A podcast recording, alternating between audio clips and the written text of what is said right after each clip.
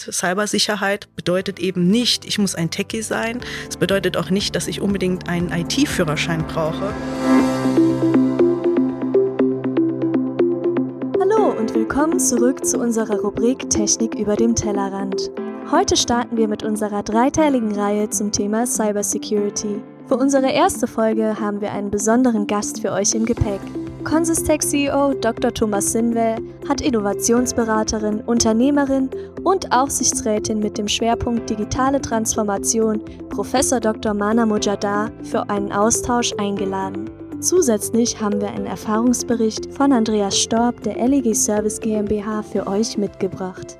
Was sollte man tun, wenn man als Unternehmen gehackt wurde? Sind Cyberattacken ein unvermeidbares Risiko? Und wie kann man präventiv aktiv werden, um sich zu schützen? Eine spannende und interessante Folge wartet auf euch. Viel Spaß beim Hören!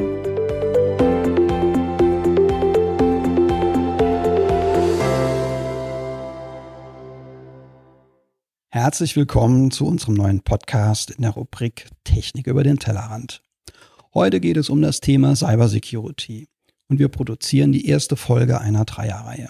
Ich habe heute Frau Professorin Dr. Mana Mojada zu Gast. Neben ihrer Professur an der Hochschule für Technik und Wirtschaft des Saarlandes ist Mana Mojada Innovationsberaterin, Unternehmerin und Aufsichtsrätin und trägt den Titel Professorin des Jahres 2021. Dort erreichte sie den zweiten Platz in Deutschland. Herzlich willkommen. Ich danke dir, Thomas. Schön, dass du da bist. Sei doch bitte so nett und stell dich ganz kurz vor, dass unsere Zuhörerinnen da noch ein bisschen ein besseres Bild bekommen können. Ja, gerne. Äh, wie du schon beschrieben hast, im Hauptberuf bin ich Professorin, habe unfassbar viel Freude daran, jungen Menschen nicht nur betriebswirtschaftliche Themen beizubringen, sondern aus der Praxis, aus der Unternehmenslandschaft aktuelle Problemstellungen mit den jungen Menschen zusammenzuarbeiten und Lösungen gemeinsam zu finden. Ja, Mana, ich würde gerne das Stichwort aus der Praxis aufgreifen und unseren Zuhörern die Chance geben, einen Betroffenen zu hören. Und dank deiner Vermittlung, da habe ich mich sehr drüber gefreut, war es ja möglich, dass wir uns mit Herrn Storb von der LEG Service GmbH unterhalten durften. Und er hat uns berichtet, wie es ihm erging, als sein Unternehmen gehackt wurde. Für mich war dieser Angriff eine fürchterliche Erfahrung. Ich möchte das nicht noch einmal erleben. Wir sind gehackt worden, obwohl wir ein Informationssicherheitsmanagementsystem eingeführt und seit mehreren Jahren aufrechterhalten haben. Im Falle eines Hacks wird schlagartig klar, in welchem Maße eine Organisation von der Verfügbarkeit von IT-Systemen abhängig ist. Wenn Telefonie, E-Mail-Kommunikation und Zugriff auf Daten oder Buchungssysteme unmöglich ist, ist die Organisation quasi handlungsunfähig. Hierzu kommt, dass auch nach einem Hack im Hinblick auf die Strafverfolgung forensische Untersuchungen stattfinden, die auch eine gewisse Zeit in Anspruch nehmen. Man kann sich auf vieles notfallmäßig vorbereiten, allerdings stößt die Schaffung von Redundanzen auch an wirtschaftliche Grenzen. Meine, ich möchte jetzt gemeinsam mit dir auf die sehr naheliegende Frage eingehen, sind Cyber- oder Hackerattacken unvermeidbar oder kann man sich darauf vorbereiten? Ich denke, man kann sich definitiv vorbereiten. Ähm, ich glaube, die hundertprozentige Sicherheit gibt es nicht. Und das ist ja auch mittlerweile ein Spruch, der sich irgendwo etabliert hat. Ich gebe zu, geschäftsführende Vorstände, Aufsichtsräte können das auch so nicht mehr hören. Warum? Weil es dann oft heißt, ja, wie bereiten wir uns vor? Und ich freue mich sehr, dass wir heute ein bisschen drüber sprechen können. Und äh, oft äh, wird verwechselt, Cybersicherheit bedeutet eben nicht, ich muss ein Techie sein. Es bedeutet auch nicht, dass ich unbedingt einen IT-Führerschein brauche. Es bedeutet eher, wie kann ich als als Unternehmen auch mit meinen Mitarbeitenden, egal welchen Job sie tagtäglich durchführen, ähm, mich vorbereiten und eben bewusster mit dem Thema umgehen, um die Risiken zu minimieren. Ja, du sprichst da sehr wichtige Themen an, die ich auch gerne vertiefen möchte. Äh, zuvor würde ich aber gerne meiner Neugierde freien Lauf lassen und ich denke, das ist dann auch im Sinne unserer Zuhörenden. Wie kommt man denn, wenn man mit BWL startet, so zielgerichtet zur Cybersecurity? Wie das so richtig gekommen ist, weiß ich auch nicht. Vielleicht hat es etwas mit einem Helfersyndrom zu tun. Ähm, beruflich gesehen war mir klar nach der Promotion äh, im Bereich Wirtschaftsprüfung, dass ich in die große weite Welt hinaus will. Dass es aber auch unfassbar wichtig ist, nicht nur das, was man gelernt hat, irgendwie als Expertin ausleben zu können, sondern eher zu schauen, wo bewegt sich denn momentan der Markt hin? Wie kann ich auch von anderen Geschäftsmodellen, anderen Branchen lernen? Und da war es für mich irgendwie klar, dass ich unbedingt in die mhm. Softwarebranche möchte. Damals durfte ich dann beim Vorstand äh, und Aufsichtsrat als Vorstandsassistentin der SAP äh, in Waldorf beginnen zu arbeiten. Und da war es unfassbar spannend zu sehen, was da alles zusammenkommt. Und mhm. nicht nur um Software oder IT ja. oder Innovation zu verkaufen, sondern eigentlich, wie kann ich helfen? Wie kann ich Prozesse, Menschen dabei unterstützen, ihren tagtäglichen Ablauf besser zu gestalten? Ja, das war ja, denke ich, dann auch eine super spannende Phase so in deinem Werdegang. Und ähm, aber du bist ja noch ein bisschen weitergegangen. Ja. Was machst du jetzt? In ja, diesen Bereichen? Ja, also danach war ich selber auch Geschäftsführende ähm, in Italien äh, bei der Tochtergesellschaft ähm, von SAP und habe dort auch im Mittelstand helfen können. Also äh, da mhm. durfte ich auch ein bisschen die Flughöhe ändern von, ich sag mal, ganz großen internationalen ja. Konzernen als Kundschaft zu Mittelstand, klein bis mittelgroß. Ähm, Italien war ein sehr, sehr schwieriger Markt ähm, und äh, bedeutet ja auch äh, vieles, was in der Wirtschaft dort nicht funktioniert hat, eben nicht unbedingt nur mit Software ausgleichen zu müssen, sondern vielmehr auch unter Umständen miteinander zusammenzuarbeiten. Wie können wir Dinge anders machen, innovativer machen, besser machen, mhm. sicherer machen? Und Der Neugierde halber gab es da auch von der Mentalität her einen Unterschied jetzt bei diesen Themen, im Umgang mit diesen Themen? Ja, also ja, irgendwo schon, glaube ich. Also es hat schon was auch mit den Kulturen zu tun. Ähm, an einigen Stellen würden vielleicht die Deutschen sagen, die Italiener sind uns etwas hinterher. Ich war überrascht an einigen Stellen zu sehen, dass die italienische Branche vieles auch vorgemacht hat. Äh, mhm. In Mailand gibt es ja auch eine große Bankenbranche und dort ähm, sind ja auch die Banken, sei es jetzt finanzmarktseitig, sehr stark reguliert, aber auch was das digitale Thema angeht, aber auch was die Sicherheitsthematik angeht, äh, doch einiges voraus gewesen gewesen, weil es eben so stark und streng reguliert war. Ja, jetzt würde ich gern auf das Thema zu sprechen kommen, wie es denn ist, wenn man gehackt wird. Lass uns dazu doch zur Einstimmung in unseren Mitschnitt des Gesprächs mit Herrn Storb reinhören. Am frühen Morgen des 3. November 2020 erhielt ich einen Anruf eines Systemadministrators, der mir mitteilte, dass ein Verschlüsselungstrojaner erfolgreich entpackt wurde und große Datenmengen verschlüsselt hat. Der kriminelle Angreifer hat eine sechsstellige Lösegeldforderung hinterlassen. Diese Forderung hat sich nach zehn Tagen automatisch verdoppelt. Ich habe daraufhin unmittelbar die Geschäftsführung informiert. Es wurde sodann eine Dringlichkeitssitzung der Geschäftsführung anberaumt, bei der entschieden wurde, dass erstens die LG Service auf die Lösegeldforderung nicht eingeht, dass eine Strafanzeige gestellt wird, dass das unabhängige Datenschutzzentrum zunächst telefonisch, später schriftlich informiert wird dass ein Team zusammengestellt wird, das unter meiner Leitung den sicheren Wiederaufbau der zerstörten Systeme umsetzt und dabei war auch externe Expertise einzubeziehen. Mana, jetzt hast du ja auch Mandanten, äh, die halt Opfer einer Cyberattacke wurden und hast entsprechende Gespräche geführt. Wie ist denn deine Wahrnehmung, wie sich das für die Betroffenen anfühlt, wenn sie feststellen, dass ihr Unternehmen gehackt wurde? Kannst du uns dazu noch ein wenig erzählen? Ja, gerne. Ähm, ich meine, natürlich ist es so, dass einige meiner Mandanten nicht gerne darüber sprechen. Ähm, ich denke, es braucht äh, mehr solche Events und äh, Diskussionen, um auch genau aus den Erfahrungen ähm, zu lernen. Ähm, und oft, wenn man in die Presse schaut, hört man oder sieht man, liest man nur, hey, äh, da wurde wieder irgendetwas gehackt, irgendwie steht der Laden still irgendwie scheint ja irgendetwas nicht zu funktionieren. Dann ist oft von Erpressungsgeld die Rede und äh, das war's dann meistens auch, ja. Und dann wird auch viel mit Angst gespielt, was meines Erachtens den Hackern oder den Organisationen, die ja genau darauf ja. aus sind, unfassbar in die Karten spielt auf der tatsächlichen betroffenen Seite, sprich ähm, ein IT-Leiter, ein Admin, äh, die geschäftsführenden Vorstände, ähm, aber auch Mitarbeiter äh, sind oftmals richtig traumatisiert, wenn ihnen sowas passiert, weil es oft diesen Effekt hat, eigentlich passiert uns das doch nicht. Das ist doch irgendwo so ein Cyberwar, mhm. irgend so eine Thematik, wie gesagt, so ein Techie-Thema. Was hat das mit uns zu tun? Ja. Und wenn es dann passiert, ja, und das Kind in den Brunnen gefallen ist, ähm, ist es oft unfassbar schwierig, so schnell wie möglich zu schauen, wie können wir wieder eine Normalität schaffen. Sei es technisch, aber auch in dem Miteinander und natürlich auch, damit der Laden eben nicht stillsteht. Ich bin jetzt in der glücklichen Lage, selbst eben Gott sei Dank noch nicht Betroffener zu sein. Ähm, hab bisher wenig Gelegenheit gehabt, wirklich mit Betroffenen sprechen zu können. Meine Wahrnehmung aber bei den wenigen Gesprächen, die ich führen durfte, ist, dass das Thema schambehaftet ist. Mhm. Und das ist vielleicht sogar auch ein, ist vielleicht ein starker Begriff, aber auch so die Anmutung von Missbrauch hat. Mhm. Da wird ja wirklich was zwangshaft durchgeführt und die Leute haben ja de facto in dem Moment keine Chance, sich da irgendwie dagegen zu wehren. Absolut. Ähm, es hat ja auch was mit dem äh, großen Gefühl zu tun, habe ich jetzt den Fehler verursacht, mhm, bin ja. ich jetzt die Schwachstelle in diesem ganzen Konstrukt. Ähm, und das ist dann auch meistens das Problem bei der Fehlerbehebung oder wenn man schnell die Schwachstelle eigentlich ausgleichen möchte. Ähm, Hacker werden ja in Sekundenschnelle oder wenn es halt Systeme automatisch ausgeführte Schadsoftware sind, da geht es ja auch um Sekunden. Und äh, wenn es dann darum geht, ja, dürfen wir bitte an der Ursache nochmal arbeiten. Wo war denn jetzt die Schwachstelle? Kommt natürlich auch der Faktor Mensch an der Stelle etwas unbequem, wie du sagst, schambehaftet ja. einfach hoch, weil es eigentlich nur darum geht, bitte lasst uns daran arbeiten. Und es kann aber sein, dass Mitarbeitende an der Stelle gar nicht wirklich helfen können oder wollen, weil sie denken, vielleicht war ich's, vielleicht bin ich schuld, dass es meinem Unternehmen gerade richtig, richtig schlecht geht. Ja, je nachdem, was für eine Kultur ein Unternehmen herrscht, trauen sich die Leute dann ja auch nicht zu sagen, oh, ich glaube, ich habe da auf einen falschen Link gedrückt. Und das wäre eigentlich dann in, aus meiner Sicht jetzt so aus dieser technischen Sicht ein sehr guter Zeitpunkt zu sagen, hallo Leute, möglicherweise bin ich da gerade an eine falsche Stelle geraten.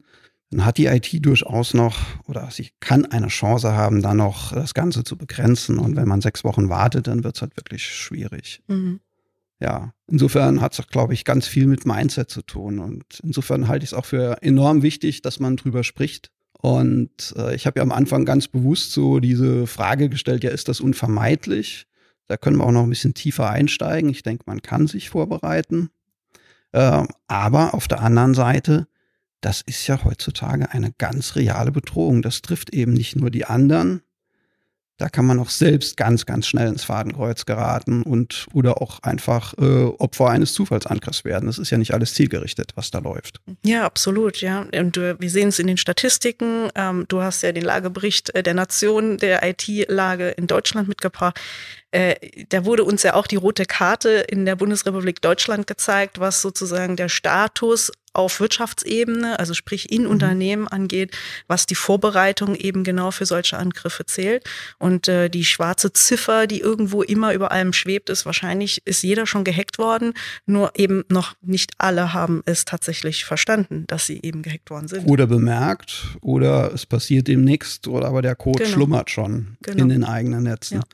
Ja, ja ja, ich habe in der Tat ähm, die Lage zur IT-Sicherheit in Deutschland 2021 ähm, nochmal mitgebracht und da stehen wahnsinnig viele spannende und beängstigende Aspekte drin. Und das wäre jetzt völlig deplatziert, dass wir das hier im Podcast durchkauen. Aber ich habe einfach für die Zuhörer mal schon eine Zahl mitgebracht, die ich spannend finde oder die, die einem wirklich dann auch klar macht, das ist ein reales Risiko.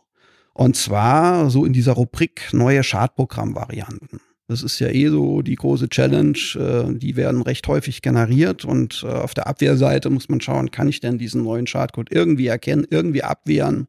Habe ich denn da eine Chance? Und äh, im, vom BSI wurde jetzt ein Beobachtungszeitraum gewählt von Juni 2020 bis Mai 2021. Und in dieser Zeit, in diesem Berichtszeitraum, ähm, gab es 144 Millionen neue Schadcode-Varianten. Also das muss man sich wirklich mal auf der Zunge zergehen lassen. Und ich denke, so eine Zahl macht dann schon klar, ja, ein ganz reales Risiko. Das kann grundsätzlich jeden treffen. Ich habe aber noch eine zweite Sache gefunden, und zwar im X-Magazin bei Heise. So beim Durchlesen ist mich das Ganze angesprungen und die beziehen sich auf den Sonic Wall Cyber Report 2022, also auch ganz aktuell. Und da geht es speziell um Ransomware-Angriffe und im Jahr 2021 ist im Vergleich zu 2020 sind diese Ransomware-Angriffe um 105 Prozent gestiegen. Das ist ja eine echte Hausnummer. Mhm. Aber in der Wahrnehmung wird das jetzt wieder kontraproduktiv sein. Ich sag mal so, Mitarbeitende, die jetzt in der Buchhaltung, mhm. ja, ich sag mal, einen klassischen Job im Backoffice durchführen, werden eher sagen, okay, Schadsoftware irgendwelche Varianten, was habe ich jetzt damit zu tun? Was mhm. hat das jetzt denn nochmal mit meinem tagtäglichen Doing zu tun? Und wie kann ich denn jetzt tatsächlich unterstützen, dass eben das Risiko minimiert wird?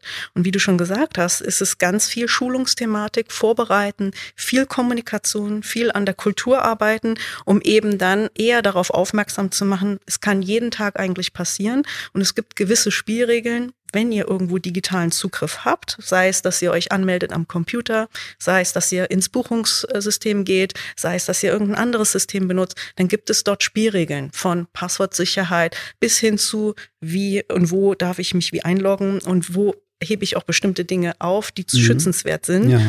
Backup-Themen sind auch noch ein ganz, ganz wichtiges Vorbereitungsthema bei der Thematik. Aber das kann ich auch nicht erwarten. Das ist auch eben nicht ein IT- oder Techie-Thema. Die LEG Service hat die Aufgabe des zentralen IT-Dienstleisters für mehrere Landesgesellschaften übernommen.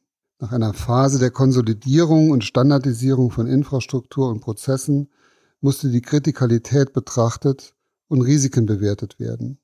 Wir haben dies konsequent getan, haben uns auditieren und zertifizieren lassen und sind jetzt im Frühjahr 2022 erfolgreich rezertifiziert worden.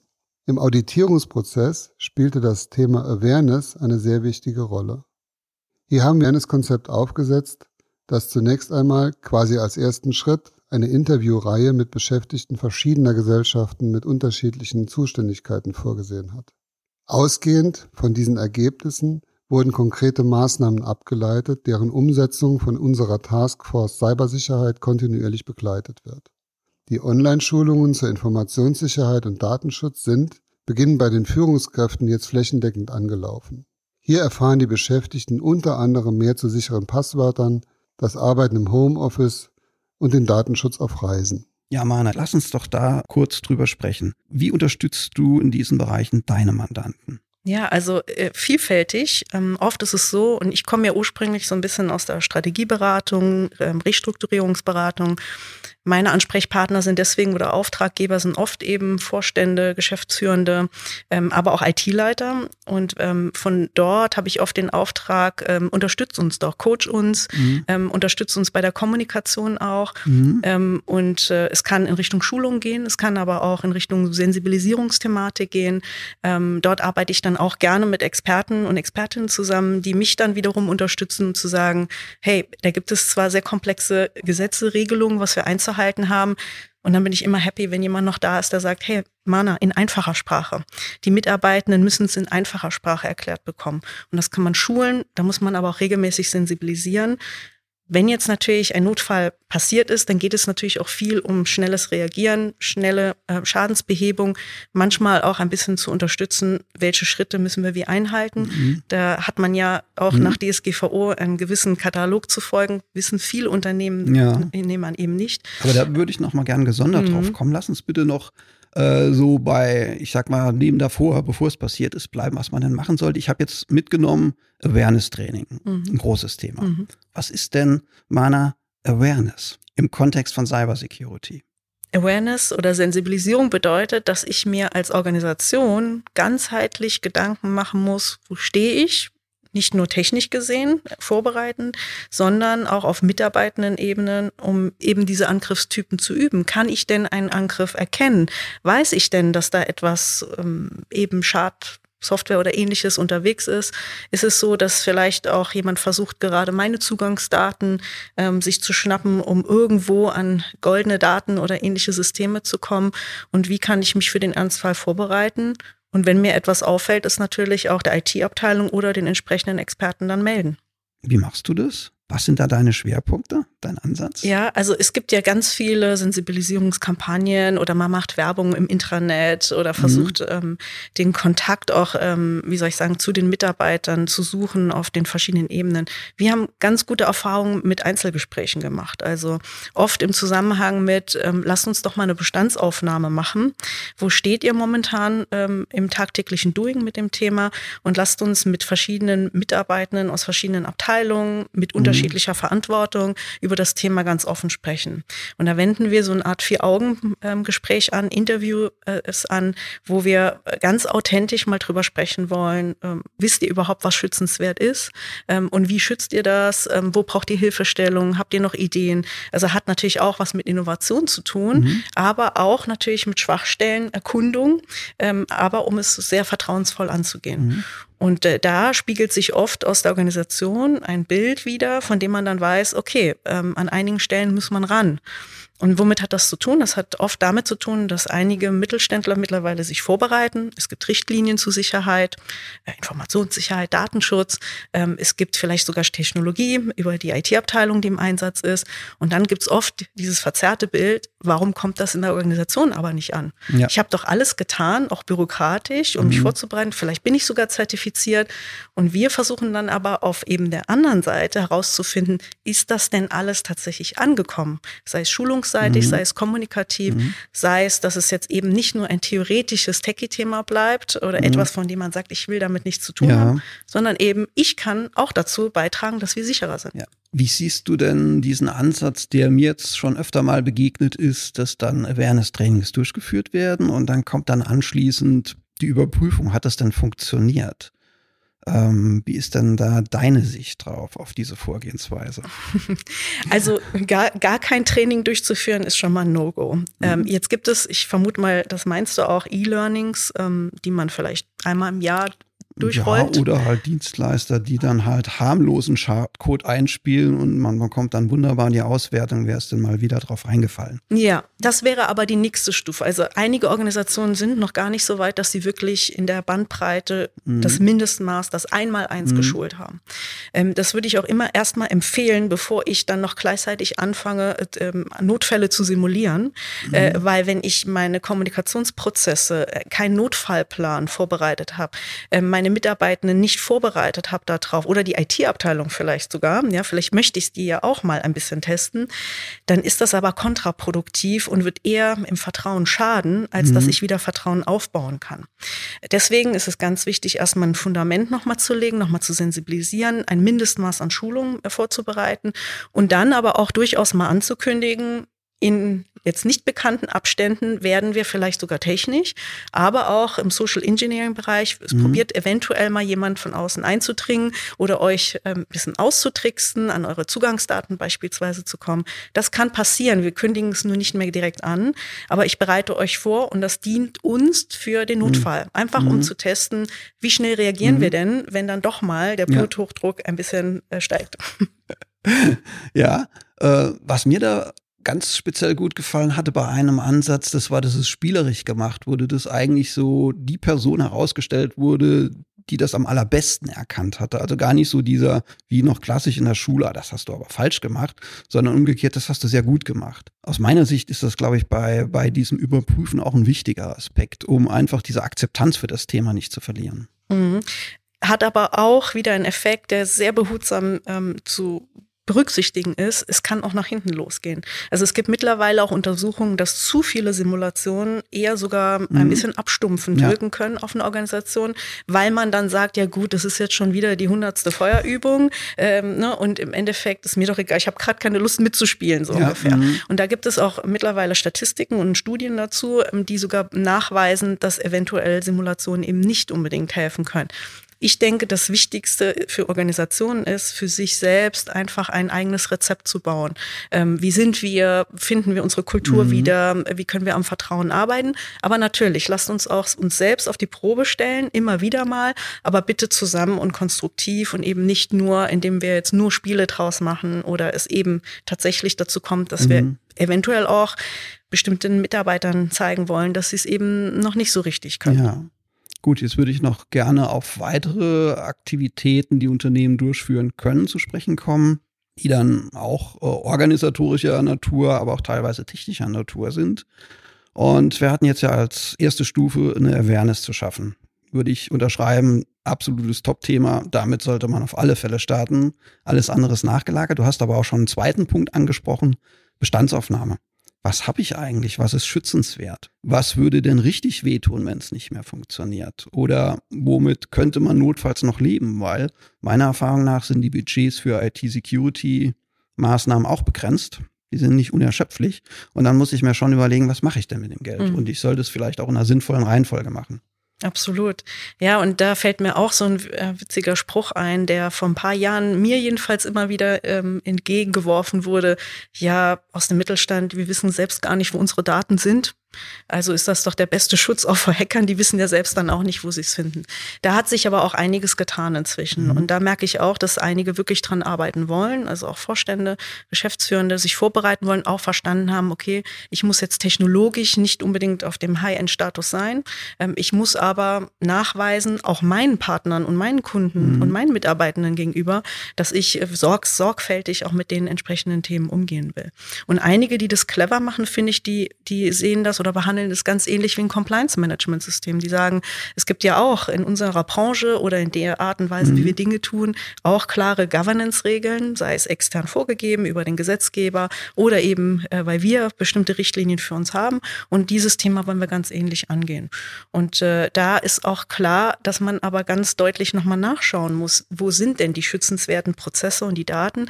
Und das ist viel Arbeit. Also da braucht es auch Workshops dazu. Das kann man aus dem Stegreif oft gar nicht äh, beantworten und ist oft auch gerade bei dem Mittelstand ein Thema, weil er sich oft auch, wenn es gut geht, mhm. am Wachsen ist und dann selbst natürlich Dinge sich einfach entwickeln und der Prozess selbst, wenn man den überhaupt definiert hat, auch irgendwo mitschwört.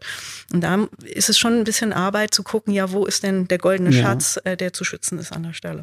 Okay. Wenn man jetzt seine Hausaufgaben in dem Bereich gemacht hat und äh, man kennt seine Kronjuwelen, die es zu schützen gilt, dann bin ich ja ganz natürlich bei der nächsten Stufe. Jetzt baue ich dann meinen, meinen Schutz auf.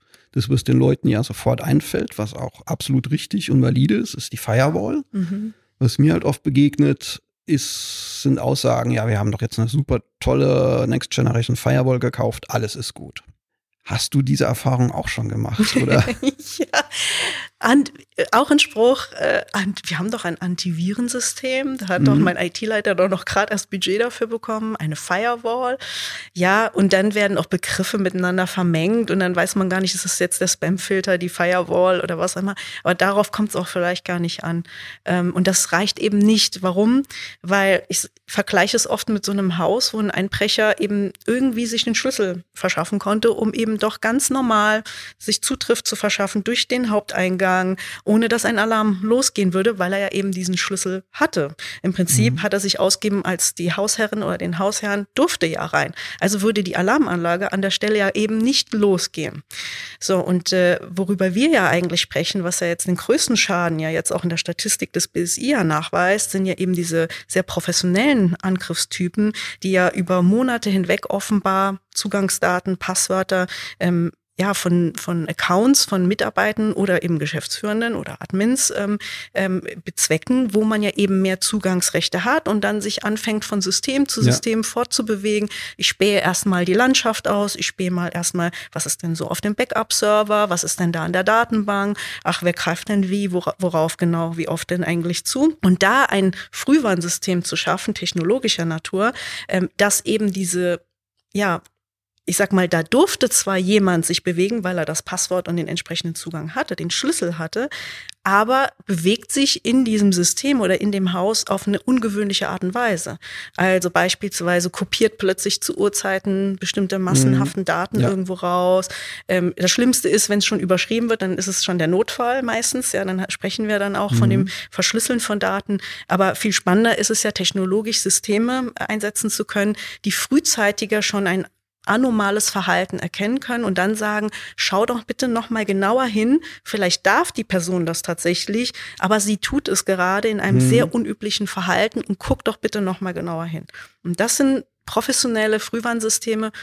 Ähm, ich glaube, du arbeitest ja auch an so einem ja. Frühwarnsystem, äh, was es mehr und mehr brauchen wird, was aber auch mitlernen muss mit den entsprechenden Angriffstypen. Thema Anomalieerkennung hast du angesprochen. Ja, ist unser Steckenpferd, ist ein ganz spannendes Thema und im Grunde genommen ist es so, wie du sagtest, bei diesem Einbruch ins Haus, Angreifer hinterlassen Spuren. Und die gilt es zu entdecken, ist nicht immer ganz einfach bei der Komplexität der Netze, bei den hohen Datenraten. Und da braucht man gute Ansätze, aber auch da schlägt wieder der Faktor Mensch zu. Die Systeme müssen beherrschbar sein. Das heißt, die IT-Kollegen, die davor sitzen, sollten damit was anfangen können. Oder andere Variante, das möchte ich aber auch nicht jeder leisten. Man hat einen Dienstleister, der diesen Job übernimmt. Und insofern ist da die Produktauswahl auch ein, aus meiner Sicht eine wichtige Fragestellung. Mhm. Gut, ja, wenn man das jetzt aber auch alles gemacht hat, die Kronjuwelen, sie sind geschützt, man hat vielleicht sogar noch eine Anomalieerkennung etabliert, kann es ja trotzdem passieren. Mhm. Und jetzt kommt es zu einer erfolgreichen Attacke und ähm, das Kind, wie du eben sagtest, liegt jetzt im Brunnen.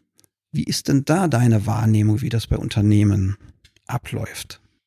Am besten hat man, wie schon gesagt, immerhin sich einen gewissen Notfallplan mal gemacht. Und Notfallplan klingt so ähnlich wie bei einer Feuerübung. Also ich habe mir ganz klar notiert, Schritt eins, Schritt zwei und so weiter, wer darf was machen, wen erreiche ich auch ähm, vielleicht über eine andere Telefonnummer. Also es beginnt auch mit ganz äh, normalen organisatorischen Themen. Äh, wenn jetzt zum Beispiel der IT-Leiter nicht zu erreichen ist auf der Privatnummer und das System ist jetzt von Voice over IP oder was auch immer erstmal mhm. äh, zerstört oder lahmgelegt, habe ich ja schon das Problem, wen erreiche ich denn wie? Und da muss es ganz klar neben den technischen Lösungen, ähm, neben der Überlegung, wie muss ich Systeme separieren, äh, wann darf ich wieder welches System hochfahren, weil es ja eventuell noch schadbehaftet ist. Ich brauche einen ganz klaren Plan und der hat viel mit Organisation zu tun. Geht auch, und das hatten wir eben angesprochen, auch in Richtung, ähm, wo muss ich welche Anzeige tätigen. Oftmals ist ja dann Klar, ich muss das LK äh, anrufen. Da gibt es auch mittlerweile ja eine Cybercrime-Station. Ähm, Wenn man zum Glück es vorher notiert hat, weiß man auch, welche Direktnummer man wählen kann. Und man muss beim Datenschutz ähm, sich auch melden. Und das ist auch wieder schambehaftet und unfassbar unangenehm, weil man eigentlich dort nachweisen muss, ich wurde hier gehackt. Und eigentlich müsste man auch wissen, wie ist es passiert? Und welche Daten sind eventuell beeinflusst worden, weil es ja dann auch um den Schutz von Kundendaten, Partnerdaten oder Mitarbeitendendaten geht. Aber das funktioniert in der Regel gut, wenn ich einen Notfallplan habe, den auch ein bisschen trainiert habe. Trotzdem ist Aufregung da, trotzdem ist ein gewisses Trauma damit ähm, mit verbunden. Mhm. Aber allein das hilft schon. Äh, es wird nicht die Sicherheit sein, aber es wird bedeuten, ich kann daran arbeiten, auch wenn wir unter Stress gesetzt sind als Organisation, wie wir gemeinsam nochmal mit dem Thema umgehen mhm. können. Ja, das, was du da ansprichst, das ist aus meiner Sicht ein ganz, ganz wichtiges Thema. In dem Moment, wenn dann die, die Schadsoftware zuschlägt, dann passieren ja teilweise dramatische Dinge. Und du hast das Telefon angesprochen, es kann weg sein. Ich kann plötzlich meinen IT-Leiter gar nicht mehr anrufen. Ist vielleicht noch im Gebäude. Schließsysteme können betroffen sein. Ich komme gar nicht in die Werkhalle rein. Ich muss mir dann außenrum irgendwo noch eine Tür suchen, die ein mechanisches Schließsystem hat, um da reinzukommen. Äh, es setzt eine Panik bei Mitarbeitern ein. Es kommen plötzlich tausend Fragen hoch und in so einer Atmosphäre hilft so eine Checkliste, die ich abarbeiten kann. Mein Notfallplan, so hast du es, denke ich, äh, hast du es, glaube ich, bezeichnet, ist natürlich ungemein hilfreich. Und ist ja dasselbe wie in jedem Flugzeug wenn da eine Katastrophe passiert, schlägt der Copilot auch das Handbuch auf, dass die Checkliste und die wird dann eins zu eins abgearbeitet. Setzt halt voraus, man hat so eine Checkliste mal genau, erstellt. Genau, das geht auch nur, wenn sie da ist. Ja. Und das ist dann auch wieder ein Bereich, in dem du da auch unterstützt. Ja, sehr gerne, ja. Natürlich freut es mich, wenn es eben nicht zum Notfall kommt. Ja. Äh, ich arbeite viel lieber in der Prävention, also eben sich vorzubereiten für mhm. den Ernstfall. Aber wenn es so ist, natürlich, ja, dann steht man auch zur Verfügung. Das BSI hat ja ein ähnliches Konzept ins Leben gerufen. Das nennt sich, glaube ich, digitale Rettungskette. Ja. Aber auch da, das funktioniert ja nur, glaube ich, wenn man einfach auch einen direkten Bezug zu dieser Person, sei es jetzt beratend, extern oder intern hat ähm, und eben Teil dieser Reaktion und äh, der Kommunikation im Moment auch sein kann. Also wichtiger ist, ich habe für mich mit meinen Leuten von IT bis hin zu Sekretariat, bis zu Geschäftsführenden äh, ganz klar die Schritte definiert, wer hat was zu, zu machen und wie können wir uns zusammentreffen. Mhm. Und dann wird es auch eher mal physisch sein. Wie du sagst, dann äh, fehlen ja Zugriffe, ja. digitale Zugriffe in alle Richtungen. Ich kann auch nicht auf einen Kalender zugreifen. Ich werde auch nicht wissen, welchen Kunden muss ich wann treffen. Also das sind auch oft ja solche Geschehnisse, dass ich erstmal zwar mit dem Schaden beschäftigt bin, mit dem Trauma beschäftigt bin, gleichzeitig aber der Laden ja wirklich auch allein allein aus organisatorischen äh, mhm. Themen heraus einfach stillsteht, weil ich gar nicht weiß, wo habe ich vielleicht einen Behördengang, mit wem muss ich noch wie reden. Es ist alles weg erstmal. Mhm. Ja, und an der Stelle habe ich ja auch noch einen Tipp für unsere Zuhörer, was man unbedingt machen sollte, seinen Notfallplan, diese Dokumentation der Prozesse, was dann ablaufen soll, die braucht man noch irgendwo in ausgedruckter Form. Mhm. Wenn sie auf dem Laufwerk liegen, das verschlüsselt ist und ich komme da gar nicht mehr drauf, wenn mein Computer gesperrt ist, ich habe gar keine Chance, dann kann ich all diese Dinge gar nicht nutzen. Insofern brauche ich da wirklich noch so ganz klassisch es in Schriftform oder es liegt am ganz anderen Ort. Aber da muss ich IT-technisch dann auch ein bisschen was clever anstellen, dass die Schadsoftware gar nicht mitbekommt, dass da noch irgendwas liegt. Ähm, da kann man vieles tun, aber das ist dann schon ein bisschen, mhm. ich sag mal, fortgeschrittener. Ja. Dann Thema Kommunikation. Äh, du hast es angesprochen, äh, aus Datenschutzgründen muss ich letztendlich, wenn Kundendaten betroffen sind, ich muss es anzeigen. Ähm, Aber ich muss das dann ja aber auch mitbekommen, dass das betroffen ist. Wie ist denn da deine Erfahrung? Das ist ähm, ein Widerspruch in sich. Ähm, warum? Aus Behördensprache heraus muss das LKA sofort an die Staatsanwaltschaft berichten. Das bedeutet auch bei der Ermittlungsarbeit, mhm. wo kam welcher Hacker woher? Ja, du hast ja die Fußspuren angesprochen. Eventuell finde ich etwas. Ich darf aber dann ja mit dem IT-Leiter oder dem entsprechenden Geschäftsführenden an der Stelle auch gar nicht unbedingt sprechen. Ne, wenn ich Glück habe, gibt es noch ein paar Hinweise oder ich werd, kriege Andeutungen mit, aber eigentlich ist die strikte Berichterstattung IT-Forensiker, mhm. LKA, Staatsanwaltschaft. Und gleichzeitig bin ich aber als Geschäftsführender äh, verpflichtet, dem Datenschutz zu melden, was eigentlich passiert ist. Und da liegt ja die Krux. Äh, wir haben auch mal versucht, mit, dem, mit der Datenschutzbehörde mal zu sprechen, weil ich auch heiß auf mhm. die Daten war, weil ich überlegt habe, hey, welche Statistik habt ihr denn da? Habt ihr da Erfahrungswerte? Ja. Ne? Gibt es vielleicht bestimmte Angriffstypen, die in bestimmten Regionen häufiger auffallen? Äh, wie wurde damit umgegangen? Und im, im Endeffekt sind da auch, ist die Datenbasis nicht besonders hilfreich, weil dann auch die Datenschutzbehörde zu Recht sagt, Entweder melden es nicht unbedingt alle, obwohl sie müssen. Die, die es melden, wissen aber meistens selbst nicht wirklich, was passiert ist. Me meistens sind die Fußspuren mhm. auch nur noch teilweise da. Oder weil dann ja schon ermittelt worden ist, relativ schnell, haben die Organisationen auch dort keinen Mehrwert aus den Erfahrungswerten. Mhm. Und das ist wiederum die Krux. Und deswegen ist es so wichtig, über das Thema auch offen zu sprechen, weil man ja eben durch die Presse, da ist was passiert, ja, oder das ist unfassbar schlimm, äh, das schürt nur Ängste, das bereitet nicht vor und man lernt lernt irgendwie nicht wirklich voneinander. Das Voneinander lernen ist sicherlich ein absolut wichtiger Aspekt. Und ich glaube ebenso wie du, dass äh, das offene Miteinander sprechen wichtig ist. Und so ein Bericht, wie wir ihn von Herrn Storb bekommen haben, den halte ich halt in diesem Kontext für ungemein hilfreich. Und super spannend fand ich die Tatsache, dass die LEG Service enorm konstruktiv mit dem Erlebten umgegangen ist Lass uns dazu doch nochmal in unsere Gesprächsaufzeichnung reinhören. Wir haben aus dieser schlimmen Erfahrung gelernt. Wir konnten uns und unsere Infrastruktur neu aufstellen und haben Maßnahmen organisatorischer und technischer Art ergriffen, um unsere Informationen zu schützen. Von unseren Erfahrungen können auch andere profitieren. Das Saarland hat Anfang 2022 zusammen mit Kommunen eine neue Gesellschaft gegründet, die LEG Kommunal. Diese Gesellschaft bietet den beteiligten Kommunen neben Dienstleistungen im Bereich Projektsteuerung bei kommunalen Erschließungs- und Baumaßnahmen auch die Unterstützung bei der Einführung von Informationssicherheitsmanagementsystemen an, damit Kommunen ihre Dienstleistungen für Wirtschaft, Bürger und Behörden zuverlässig und sicher erbringen können und damit das Risiko, Opfer eines Cyberangriffs zu werden, minimiert werden kann. Ja, wie wir ja gerade hören durften, ist aus der Cyberattacke bei der LEG Service dann doch etwas richtig Gutes entstanden. Die LEG Kommunal. Also für mein Dafürhalten ein tolles Beispiel für Wissensaustausch und Kommunikation. Absolut. Und über allem schwebt, finde ich, die Kommunikation. Miteinander reden, miteinander üben, auch bitte nicht der IT-Abteilung alleine nur die Kommunikation überlassen und sagen, oder ich trainiere dich in die Richtung, sondern wenn es soweit ist oder auch beim tagtäglichen Doing, wer hat wie bestimmte Dinge zu melden, Auffälligkeiten zu melden und wer kann helfen. Ja, ich würde unseren Podcast gerne vielleicht mit zwei persönlichen Tipps äh, beenden wollen. Was ist denn dein Top-Tipp für Zuhörer, was sie denn tun sollten, wenn sie sich diesem Thema Erhöhung der Cybersicherheit nähern? Also wenn Sie noch gar nichts gemacht haben, trotzdem einfach schon mal ein Aufklärungsgespräch führen, sich ein bisschen informieren. Wenn es so ist, dass die IT-Leitung selbst ein bisschen dafür propagieren muss, bitte, bitte hilf mir doch, bitte stell mir Budget äh, zur Verfügung, dann auch die Geschäftsführenden mit dazu nehmen, eben nicht alleine das Thema angehen und umgekehrt genauso. Idealerweise kommt Geschäftsführende und IT-Leitungen auf entsprechende Berater mhm. zu oder Expertinnen und ähm, versuchen nur erstmal ein Aufklärungsgespräch. Und dann wird es sicherlich schnell zu einer Art Bestandsaufnahme Aufnahme kommen und zu den Schritten, die du eben beschrieben hast. Ja. Jetzt hast du mir meinen Top-Tipp schon gleich ein bisschen mit weggenommen. Aber äh, ja, dieser Aspekt, dass man halt wirklich alle Einheiten im Unternehmen mhm. einbindet, das ist für mich so, so ganz wichtige Geschichte. Das ist kein reines IT-Thema und es kann halt nicht von der IT alleine getrieben werden. Da gibt es wichtige Aufgaben zu machen. Es muss auf alle Fälle bei der Geschäftsführung verortet sein. Da muss eine, auch eine Awareness entstehen und ein Verständnis dafür, was da läuft und was im eigenen Unternehmen passieren kann und was man denn tun sollte.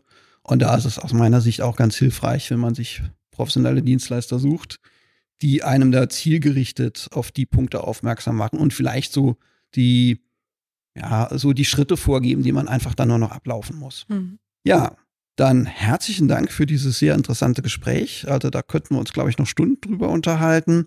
Sehr, sehr komplexe Thematik. Hat mir sehr viel Freude gemacht.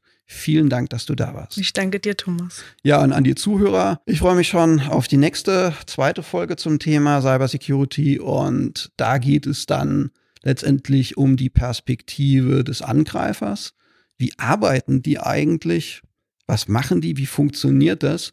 Und daraus kann man dann auch ein bisschen, denke ich, ableiten, was man auf der anderen Seite, wenn man der, der betroffen ist, denn von der Struktur, wo ich zuerst investiere, was ich zuerst angehe, einiges ableiten. Vielen Dank. Bis dann. Tschüss. Bis bald. Tschüss.